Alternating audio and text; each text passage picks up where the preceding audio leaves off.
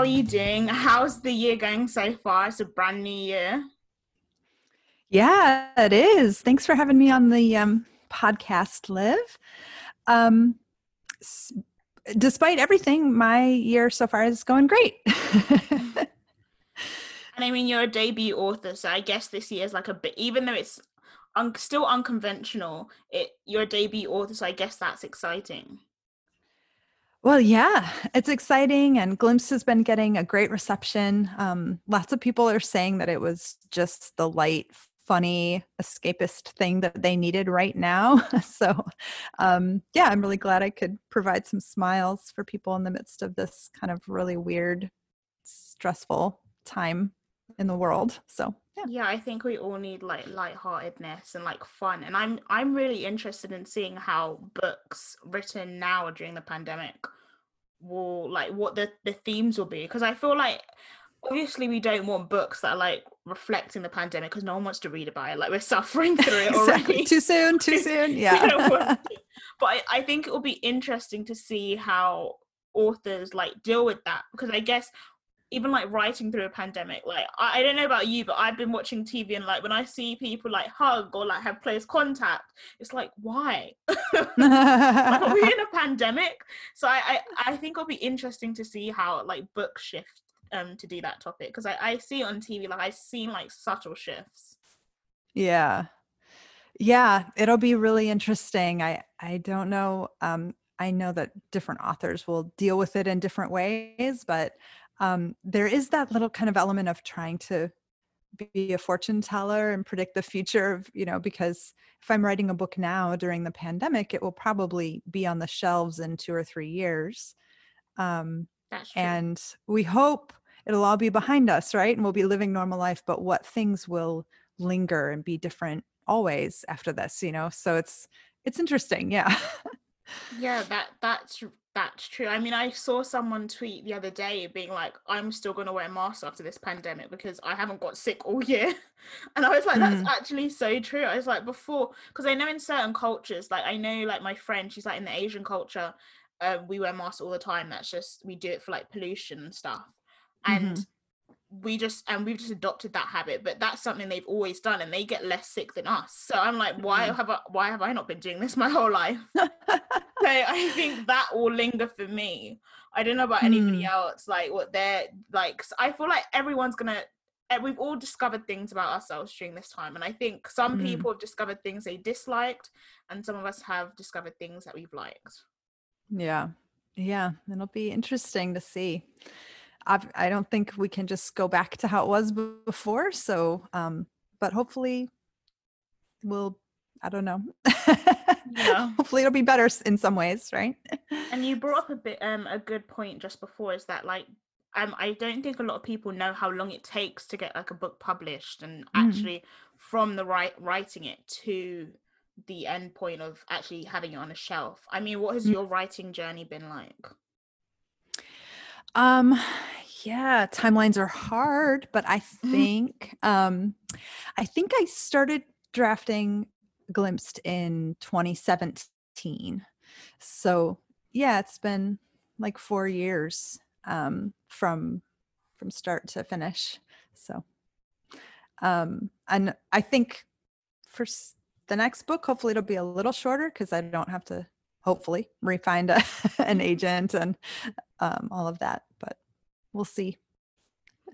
And can you tell us a little bit about Glimpsed and what inspired it? Sure. Right before Glimpsed is the third book I wrote, and the book before Glimpsed was really kind of exhausting for me. It was very deep and heavy, and I really poured myself into it. And so when I finished that book, I was really exhausted, and I felt like I needed just to have fun. And so I sat down and thought, this time I'm just going to make myself laugh. And so that was my goal in every page, that I would just be having fun. And So I ended up kind of exploring a similar subject to the exhausting book, but in a really whimsical way, of just the question of what does it mean to really help others, and how do we engage with people who are struggling without imposing our will on them or diminishing their dignity. And so, yeah, fairy godmother story just kind of emerged from that, that space that I was in. So. Yeah, but I think that's it. I think the concept of glimpse as well is such a beautiful like idea, especially like you said, during this time where you just want something a bit lighthearted, but also something that like you can feel a connection to. Mm-hmm. Yeah. How does one become a fairy godmother? Like that concept. Mm-hmm.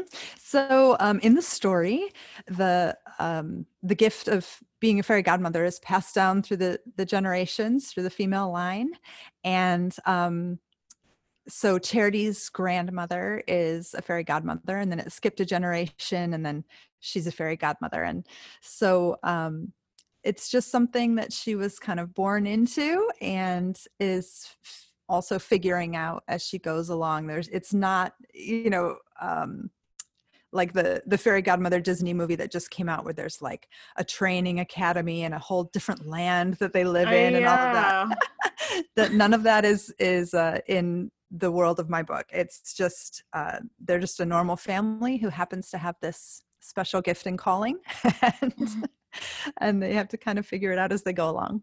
So you said that like it comes through the female line. So does that mean like men cannot be fairy godmothers, or is it just like it picks and chooses? In my book, at least as far as Charity knows, only females, only women would be fairy godmothers. There's no male fairy godmothers. Female power. Mm-hmm. Yeah, girl power. And I mean, if you had access to a fairy godmother during high school, what would you have wished for? Oh, during high school, what would I not have wished for? I would say, you know, I probably would have wished to get cast as Adelaide in our high school production of Guys and Dolls, my sophomore year. That was one of my big letdowns in high school. So yeah, Susan Wormlink got the part. She did great, but you know. You would have been better. I feel like I would have killed. I do. I feel like I would have been pretty boring and just been like, fairy godmother can just do all my homework and make sure I get an A at the end of high school. That's how I feel like I spent too much of my time doing work. That's all I remember. Oh, you need your fairy godmother to help you live a little. Exactly. Well, Charity in my book is the kind of fairy godmother who will actually show up and tell you what you want, which is not always a good thing, but so she probably would have just been, Liv, you need to live a little. That's what you're going to do. And you would have been like, wait, no. That's not what I wished for. But I feel like that's also good. Like I think my friends would say that I'm that person, but when it comes to me, I don't want to hear that. Like I don't want to be the person being told what I need to do, but I would do it for other people. Yeah. And I guess if you could pick anyone to be your fairy godmother, like who would you pick? I mean, like, obviously Charity's like a good pick. You've written her, you've structured her, incredible. But if anyone in the entire world, like who do you look at and be like, there would be a good fairy godmother? I'm going to go with Marie Kondo. I feel like my desire for a tidy house is like inversely proportional to its actual state of entropy. So I feel like, you know, if Marie Kondo would just show up and help me tidy up, that would be great. Life-changing. Yeah. I was thinking about this just before, and I was like, I actually have no idea. I feel like most people I come across probably better organized than myself to be a fairy godmother. Like as long as they're more organized than me, I really don't mind. So you'd take like almost anyone. Yeah. And then I was talking to my mum, and she was like, Bette Midler. She said just like the vibes. She would be great. I was like, I can't get her out of my head. Like, you know, Hocus Pocus. That's all I would see. I wouldn't be able to unsee that. So I'd be like, something just doesn't sit right here. I think Bette Midler might be a great choice if I was casting the movie of Glimpsed for Charity's grandma. I think she could pull it off. True. Or like, have you ever seen Halloweentown? Debbie Reynolds. I feel like she the way that she acted the grandmother, I felt like I could just hug her. She reminded me of my own grandmother. Oh. And we've already spoken a little bit about Charity, but how would you describe her? I would describe her as a go-getter. She's talented and confident. She loves her job as a fairy godmother. She's very popular at school. She does not accept failure. So once she gets a glimpse of someone's deepest wish, she can make it happen 100% of the time. She doesn't let anything get in her way. She doesn't let anyone kind of bring her down. But the negative side of that is that she can be a little bulldozery, just kind of steamroller over people without realizing it. So, which is one of the things that Noah just really cannot stand about her. Yeah, and that's how she gets into the situation. Exactly. And would you give any advice to like either Charity or Noah? You know, there's no point. Neither one of them are going to listen. They're both so convinced of their own rightness. So you just got to let it play out. Definitely. I think that if I was a fairy godmother, I would get myself into so many bad situations. They would be like, I want this. And I'll be like, sure. And because I'm so like ditzy and I just don't actually pay attention, it would be they'll get like half of their wish, but the other half would be something that I was thinking about in that moment. I could totally see that about me as well. I'm a bit ditzy. So I think I would be like, get distracted, you know, halfway through and be running after something else. Yeah. And what was your favorite part about writing the book? I love writing dialogue. For me, that's so fun. Writing action sequences and like fight scenes and stuff is a little bit more difficult for me, although that's fun too. But I just have so much fun writing the dialogue. Yeah. And how did you actually get into writing? Was it something that you always wanted to do as a child, or is it something that you found you like just dropped into it as you grew up?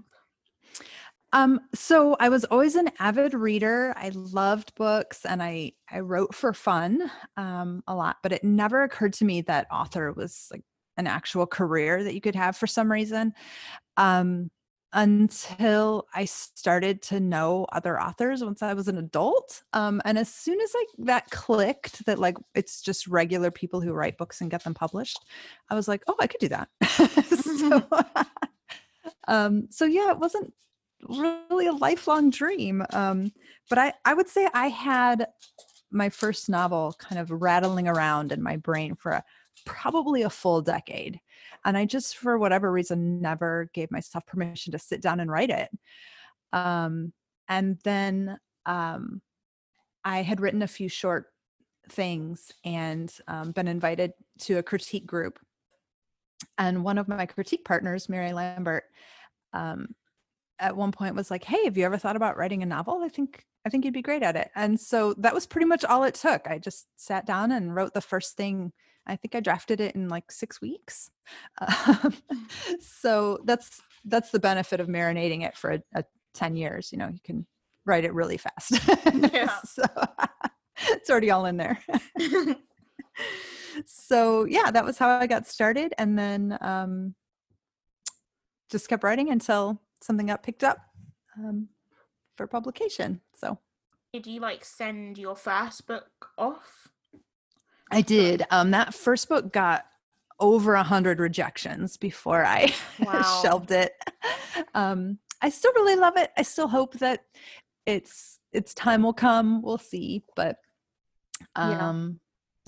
it wasn't the right time for that one. But in the meantime, I was still writing other things. And so that's the important part. You just got to keep going and not put all your hope into one book as if you're never going to be able to write another one, you know?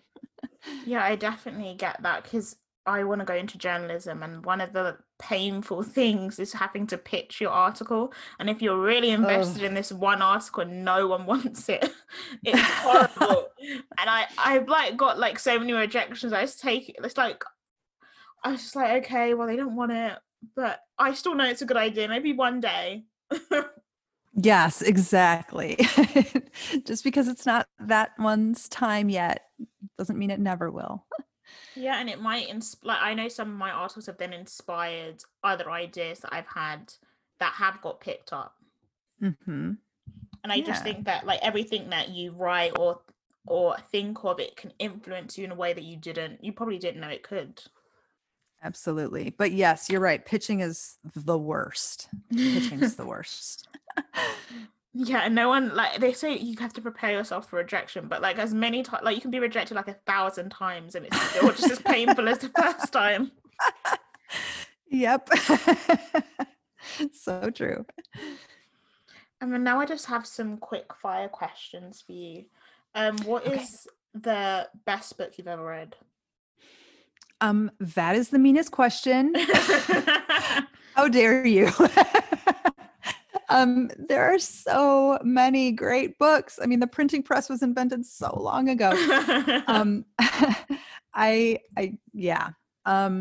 a huge Jane Austen fan. This year, I'm letting myself reread every single Jane Austen novel.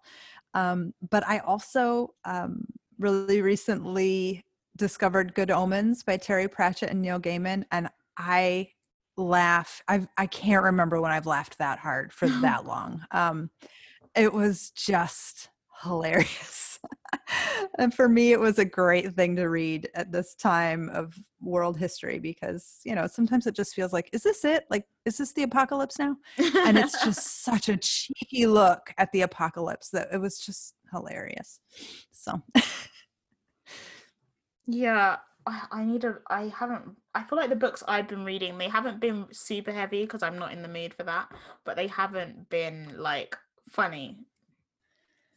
Oh, you should read some funny ones, Liv. It is good to laugh for sure. We need to laugh. And what was the last book that you read? I just finished Distress Signal by Mary E. Lambert. It is a middle grade book. So my 8-year-old and I were reading it together, and we just loved it. It's the story of 4 frenemies who have to figure out how to get along and survive in the Arizona wilderness after a flash flood separates them from their class camping trip. And it was just the end of every chapter is a cliffhanger. It was really fun to read with him. And we were so in our emotions at the end. So, yeah. And do you have any advice for aspiring writers? My biggest piece of advice is find a critique group, a really good critique group. There's just nothing more important than that I can think of. I mean, I really don't think I would be published right now, leave alone have finished a single novel without that. I mean, I learn from them. I get great feedback from them. They inspire me. Just hanging out with other authors is inspiring. And then just that constant deadline, you know, every 2 weeks I've got a deadline and I just feel like, okay, I've got to get this chapter done for critique group. So creating those kind of artificial mini deadlines for yourself is so important if you have a big, you know, 100,000 word thing you're working on. So yeah, that's my advice. Critique group. And can you stay in a critique group after you've been published, or like anyone can join? Well, I mean, my critique group that I'm in is a very just small, informal group of 4 to 5 people.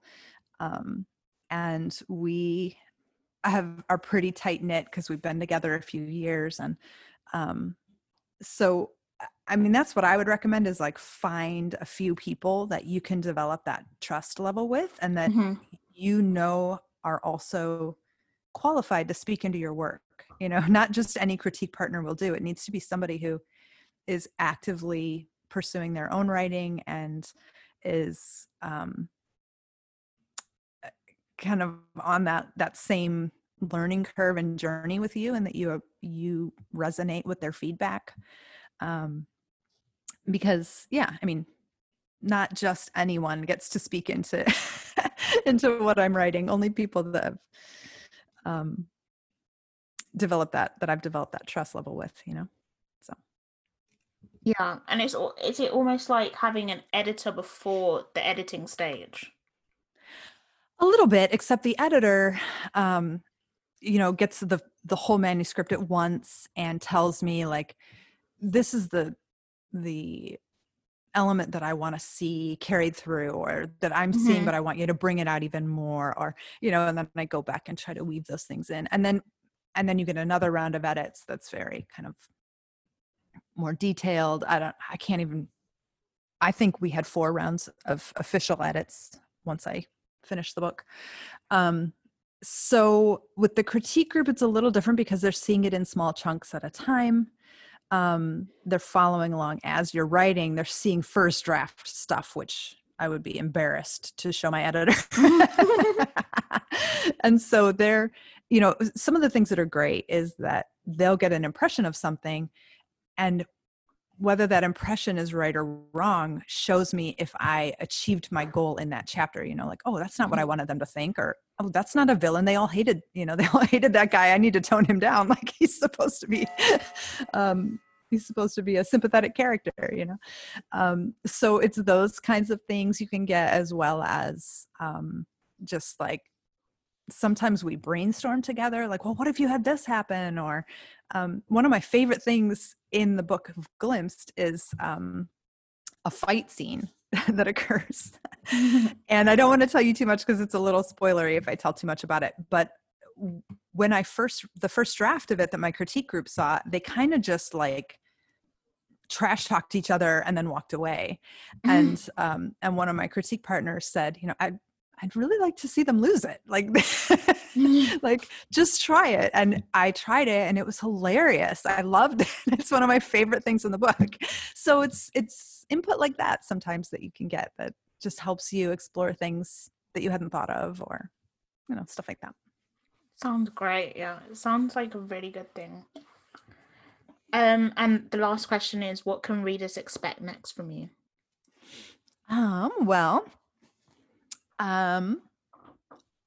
I am scribbling away at another magical YA rom-com. And I can't talk too much about it because it's not sold yet, but I did put on my Goodreads page, I put Super Secret Work in Progress as one of my like books that I'm currently reading. So if you go to my Goodreads page and put that on your want to read list, then I think you'll get updates when I update that. Or you could go to my website, gfmiller.com, and subscribe to my sporadic news. And then I'll let people know what's going on with that as I have any news to tell. Great. Thank you so much for being on my podcast today. Yeah, it was so fun. Thank you so much for inviting me, Liv.